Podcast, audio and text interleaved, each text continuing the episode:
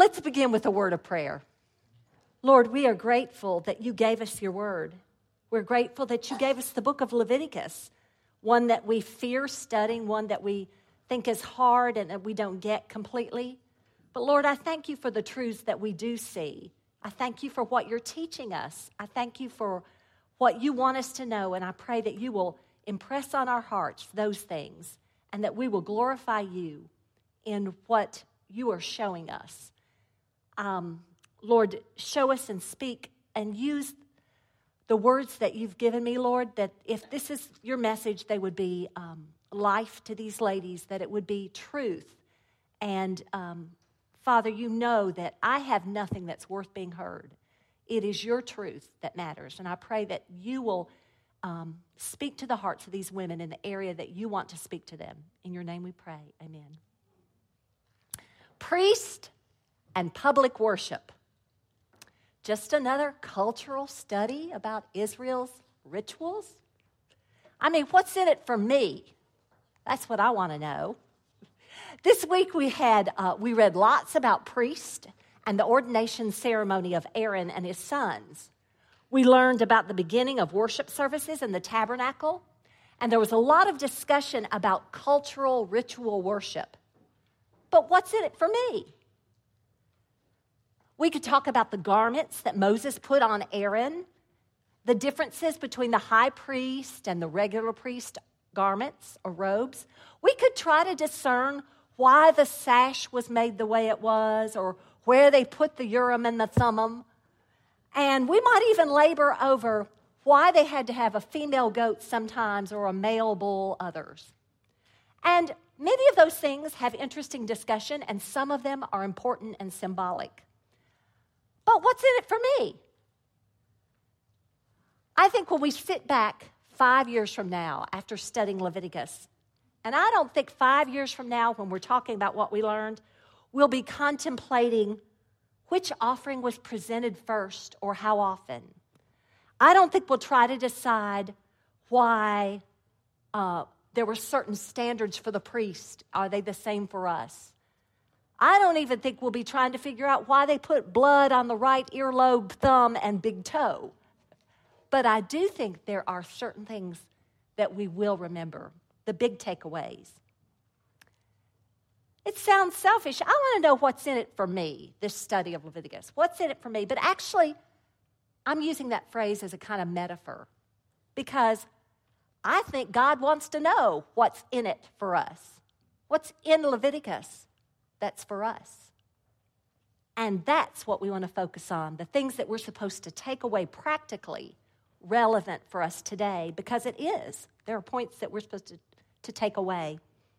I don't claim to know it all, but this week, studying these three chapters, I felt like there were three big points that we need to take away and remember. That's what's in it for us. So I'm going to spend my time on those three and they're all about God. They're all about the way He thinks. What's in it for me? To know God better and know these three things about Him. First of all, the biggest takeaway I saw this week is that God values public corporate worship.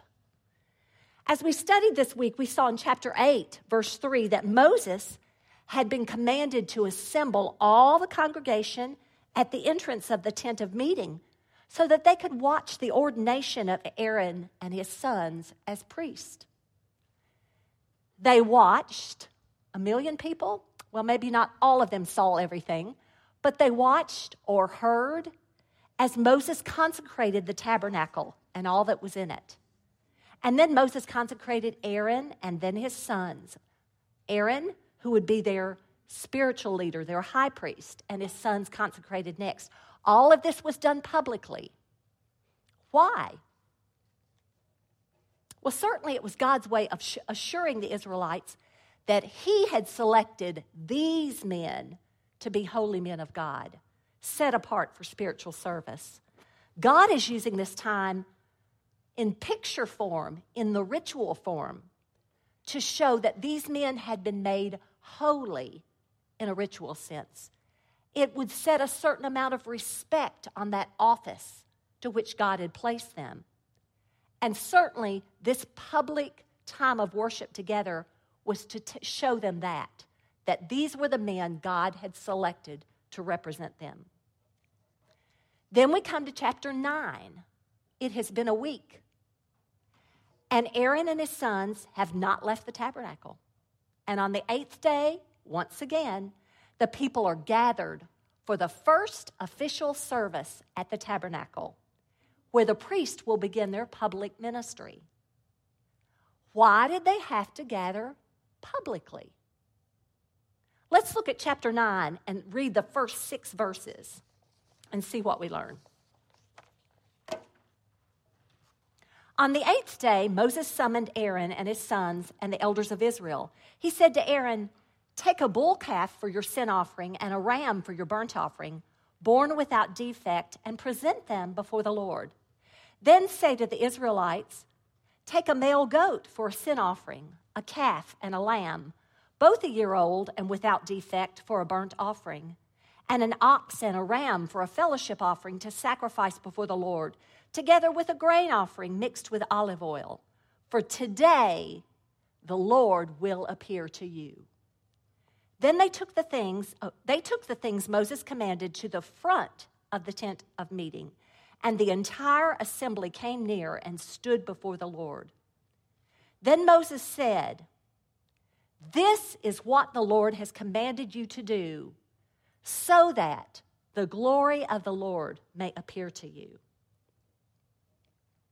The people watched as Aaron and his sons offered sacrifices for themselves and for the people to make atonement for them.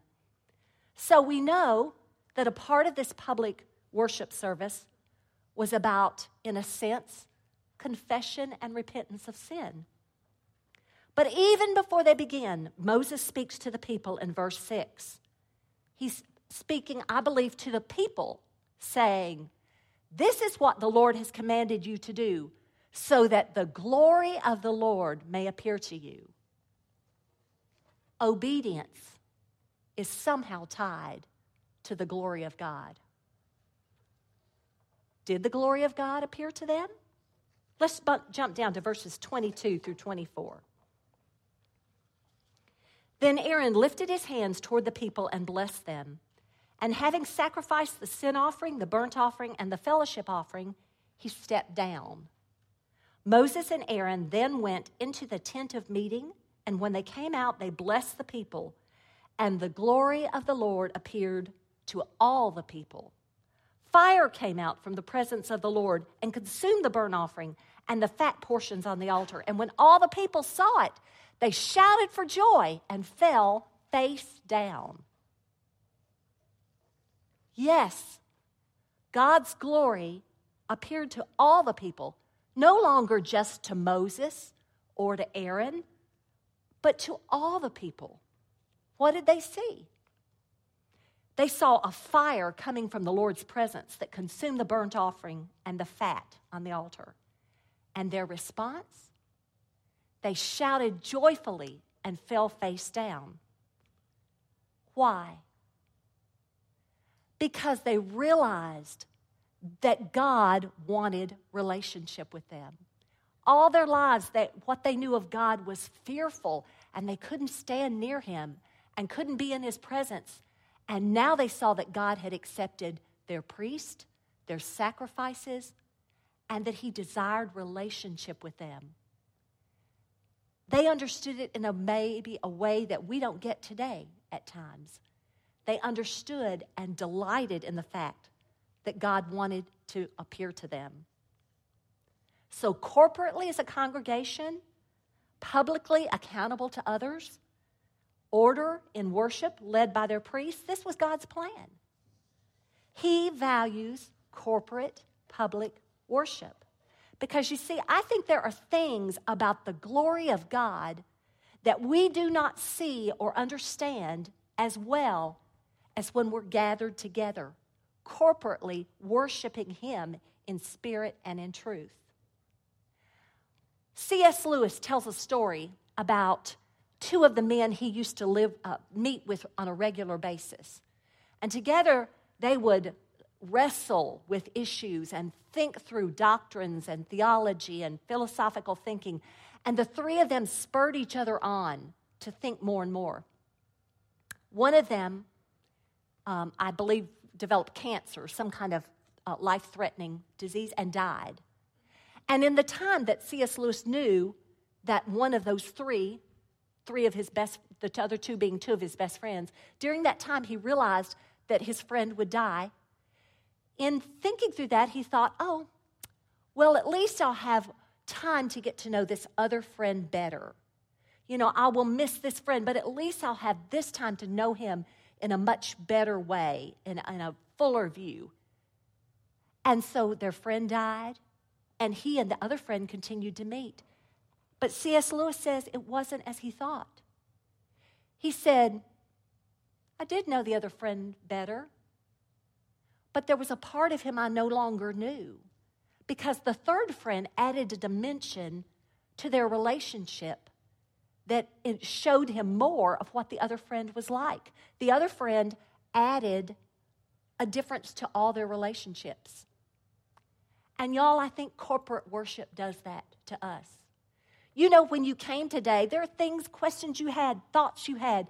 And didn't someone in your group have something they saw in Scripture that enlightened or gave you a new thought or a new process? Don't you feel like you learn about God in this group in a different way? Together, corporately, when you come to church and you hear a sermon or you hear a Sunday school teacher, don't you get tidbits? Don't you know God better? and see more of His glory as we're together? Corporate worship does that. There's a part of God that we understand in a different way, maybe even more fully. God's glory is expressed in corporate public worship. How do we see God's glory today? 2 Corinthians 3:18 says this. And we all with unveiled face beholding the glory of the Lord, are being transformed into the same image from one degree of glory to another. 2 Corinthians 4 6 says, His light in our hearts gives us the light of the knowledge of God's glory displayed in the face of Christ. So, for us today, part of seeing God's glory is looking at the scripture says, in the face of Christ. And where do we see what Christ look, what he looks like? We see it largely in his, we see it mostly in his word. We see that we see what he's like as we study. We find out what he looks like.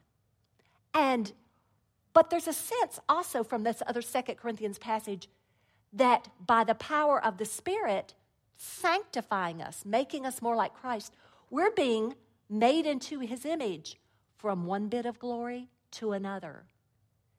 But there's a sense in which, as I see you corporately, I hear and see what God is doing you in you.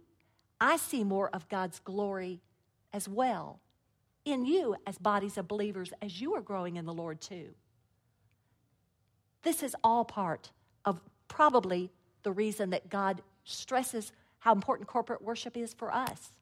Because we might just get a clearer glimmer of God's glory as we gather together. The second takeaway I'm taking from this passage is that God expects his people to obey his commands completely. And boy, chapter 10 was a clear picture of that.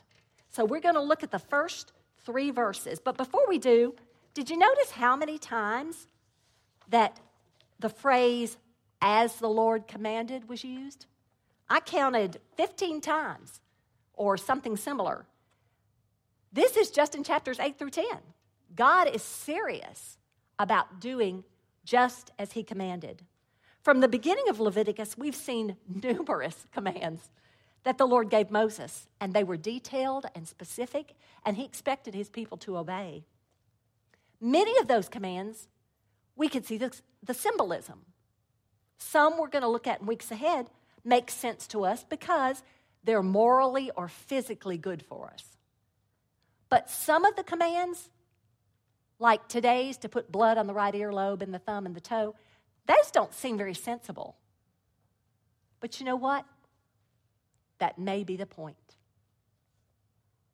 True obedience comes when things don't always make sense in our human understanding, and we obey God anyway.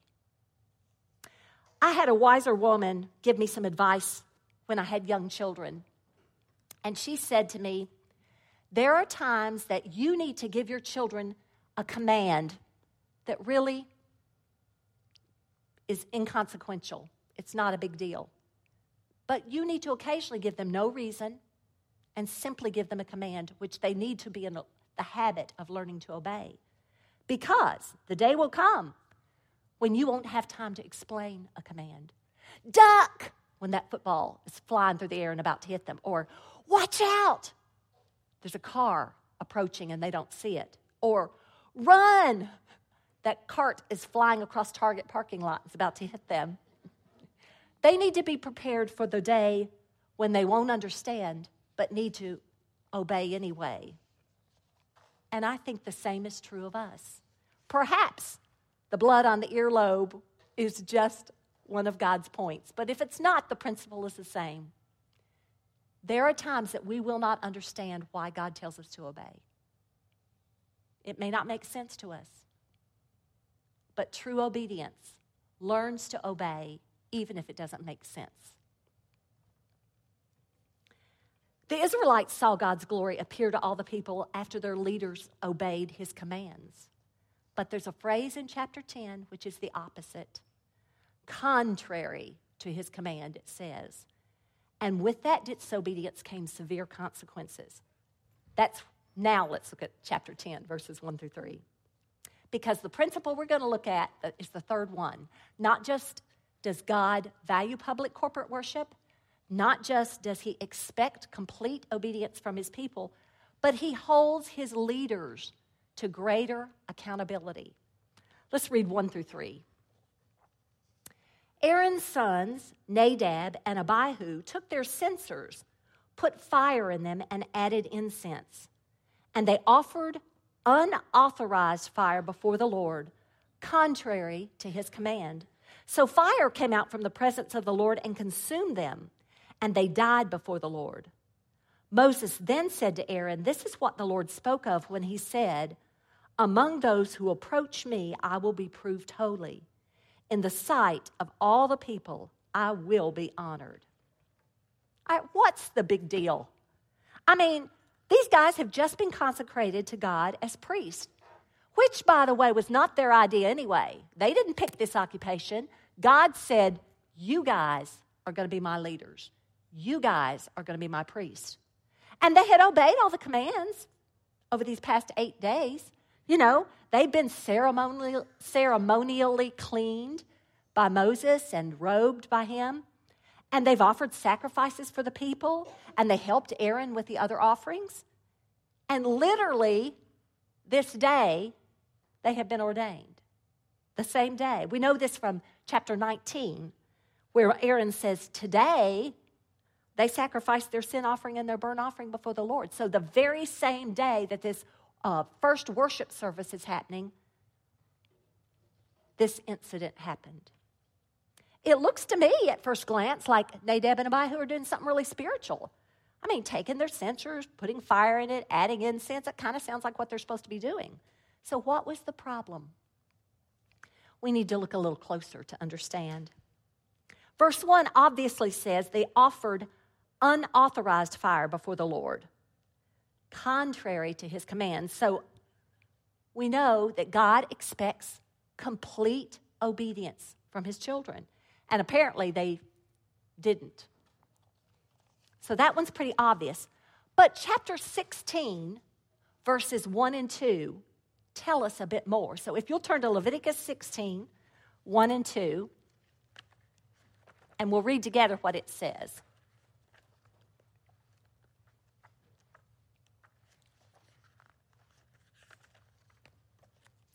The Lord spoke to Moses after the death of the two sons of Aaron who died when they approached the Lord. The Lord said to Moses, Tell your brother Aaron that he is not to come whenever he chooses into the most holy place behind the curtain in front of the atonement cover on the ark, or else he will die.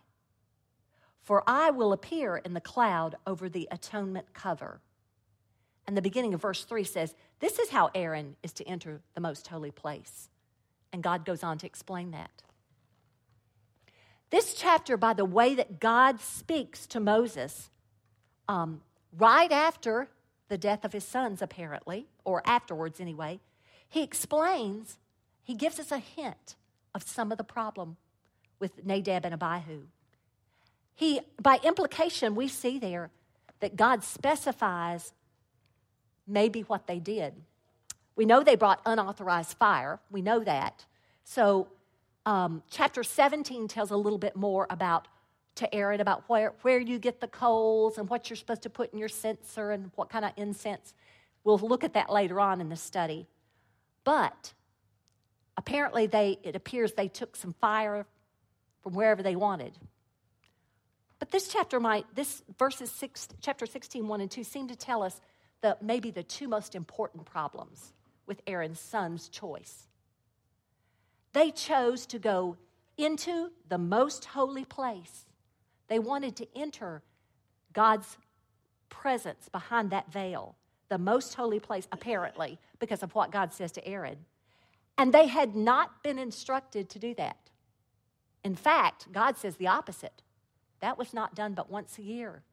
And um, we also see in chapter 4, we're told that they were there too. If you read verse 4, you might have missed it. But in verse 4, Moses summons their cousins, the two Nadab and Abihu's cousins, and says, Hey, go, go get their corpses because they're in front of the sanctuary. They're in front right there at the, at the point of the most holy place. So there the sons were consumed. Their other problem, not only were they going someplace that God had not instructed them to go, but they were coming when they chose to. Remember, God says in this verse, um, you're not to enter the most holy place whenever you choose. And then Moses explains to Aaron in, in, in verse 3 that God says, among those who approach me, I will be proved holy. I will be, I do not let my holiness be a light thing. If you're going to approach me, you're going to do it before a holy God. So, in other words, those who serve him closely are to hold a high, holy view of him, not just in our words, but in our actions. The very same fire that God sent to consume the altar and the um, the offerings and, eat, and burn up the fat, that caused the people to fall down joyfully rejoicing, is the same fire that we see God send on Nadab and Abihu that consumed them. God's, the glory of God, once seen as joyous worship, in this point, we see God in strict judgment because God holds his leaders to greater accountability. Three important takeaways. God values public worship. God expects his people to obey him completely. And God holds his leaders to greater accountability. But, Carole, you may say, we're in the New Testament now. This is Old Testament stuff. God doesn't expect all the same things as he did back then. I mean, we're not, those aren't really relevant for me. What's in that for me? Okay, let's reason through that. Has God changed the way he thinks? about public corporate worship. How about Matthew 18 20, which says, For where two or three are gathered together in my name, there I am in the midst. All right? How about Hebrews 10 24 and 25? Let us consider how to stimulate one another. Let us consider how to stimulate one another to love and good deeds not forsaking our own assembling together, as is the habit of some, but encouraging one another, and all the more as you see the day drawing near. Or when we studied 1 Corinthians 14, when you assemble, each one has a hymn, has a teaching, has a revelation, not if you assemble, but when you assemble. Okay, and I could go on with other passages, but it seems like God still thinks corporate public worship is important, doesn't it? For today in the New Testament era. All right, well, what about the obedience issue? There were lots of rules, and we're under grace. So God doesn't really expect me to worry about a bunch of rules and commands, does He? Hadn't He changed about that? John 14, 15 says, If you love me, you will keep my commandments. 1 John 2, 3 says, By this we know that we have come to know him if we keep his commandments. 1 John 2 4 and 5 says this. This is a tough one. The one who says, I've come to know him, and does not keep his commandments is a liar, and the truth is not in him. But whoever keeps his word, in him the love of God has been perfected. By this we know that we are in him. Okay, sounds like God expects me to keep his commandments, even in the New Testament era. John 14, 21. He who has my commandments and keeps them, he it is who loves me. And he who loved me shall be loved by my Father, and I will love him. And I will disclose myself to him. Does that sound like I will show him my glory? I will appear to him like it talked about back then. I'm not saying that um, if you read this verse of the Bible, God's going to appear to you in your bedroom. I am saying that if you are spending time knowing Him, keeping His commands, not just in knowledge, but in truth, in lifestyle, you do know God in a new way. He does reveal Himself a little bit more each little time. You learn more of what He's like. Okay, so God does expect us still to keep His commands, but does he still hold his leaders to greater accountability? Does the New Testament have anything to say about that? James 3 1 Let not many of you become teachers, my brethren, knowing that we shall incur a greater judgment. Just that one verse makes me stand here thinking, oh. okay. How about Matthew 12 36? I say to you that every careless word that men shall speak, they shall render account for it in the day of judgment. For by your words you shall be justified, and by your words you shall be condemned. Matthew 12, 36. Or how about this in Luke 12, 48? From everyone, and from everyone who has been given much, much shall be required. And to whom they entrusted much, of him they shall ask all the more. Titus 1 and Timothy, 1 Timothy 2 both give qualifications for church leaders, and they're pretty significant. Yes, God today still does standards that He has for His leaders.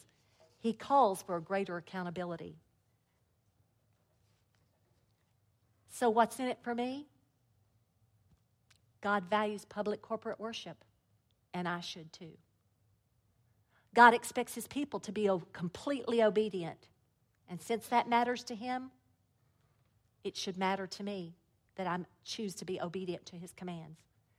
God calls his leaders to greater accountability. So if you're a leader, be wise, be cautious. If you're leading, many, all of you are leading. If you have children, you are leading your children. Some of you have leadership roles at work. Some of you have leadership roles within the church. Be careful that you heed the Lord. You are called to greater accountability. If you don't feel that describes you, great. You have a purpose too. Pray for your leaders. Pray that God will guard them, teach them, correct them, keep them teachable, keep them accountable. These are all things that we can take away because that's what's in it for us. Let's pray. Lord, I thank you that your word is relevant even this many years later. And I pray that you will impress on our hearts a desire to please you, our holy God. Give us wisdom. In your name we pray. Amen.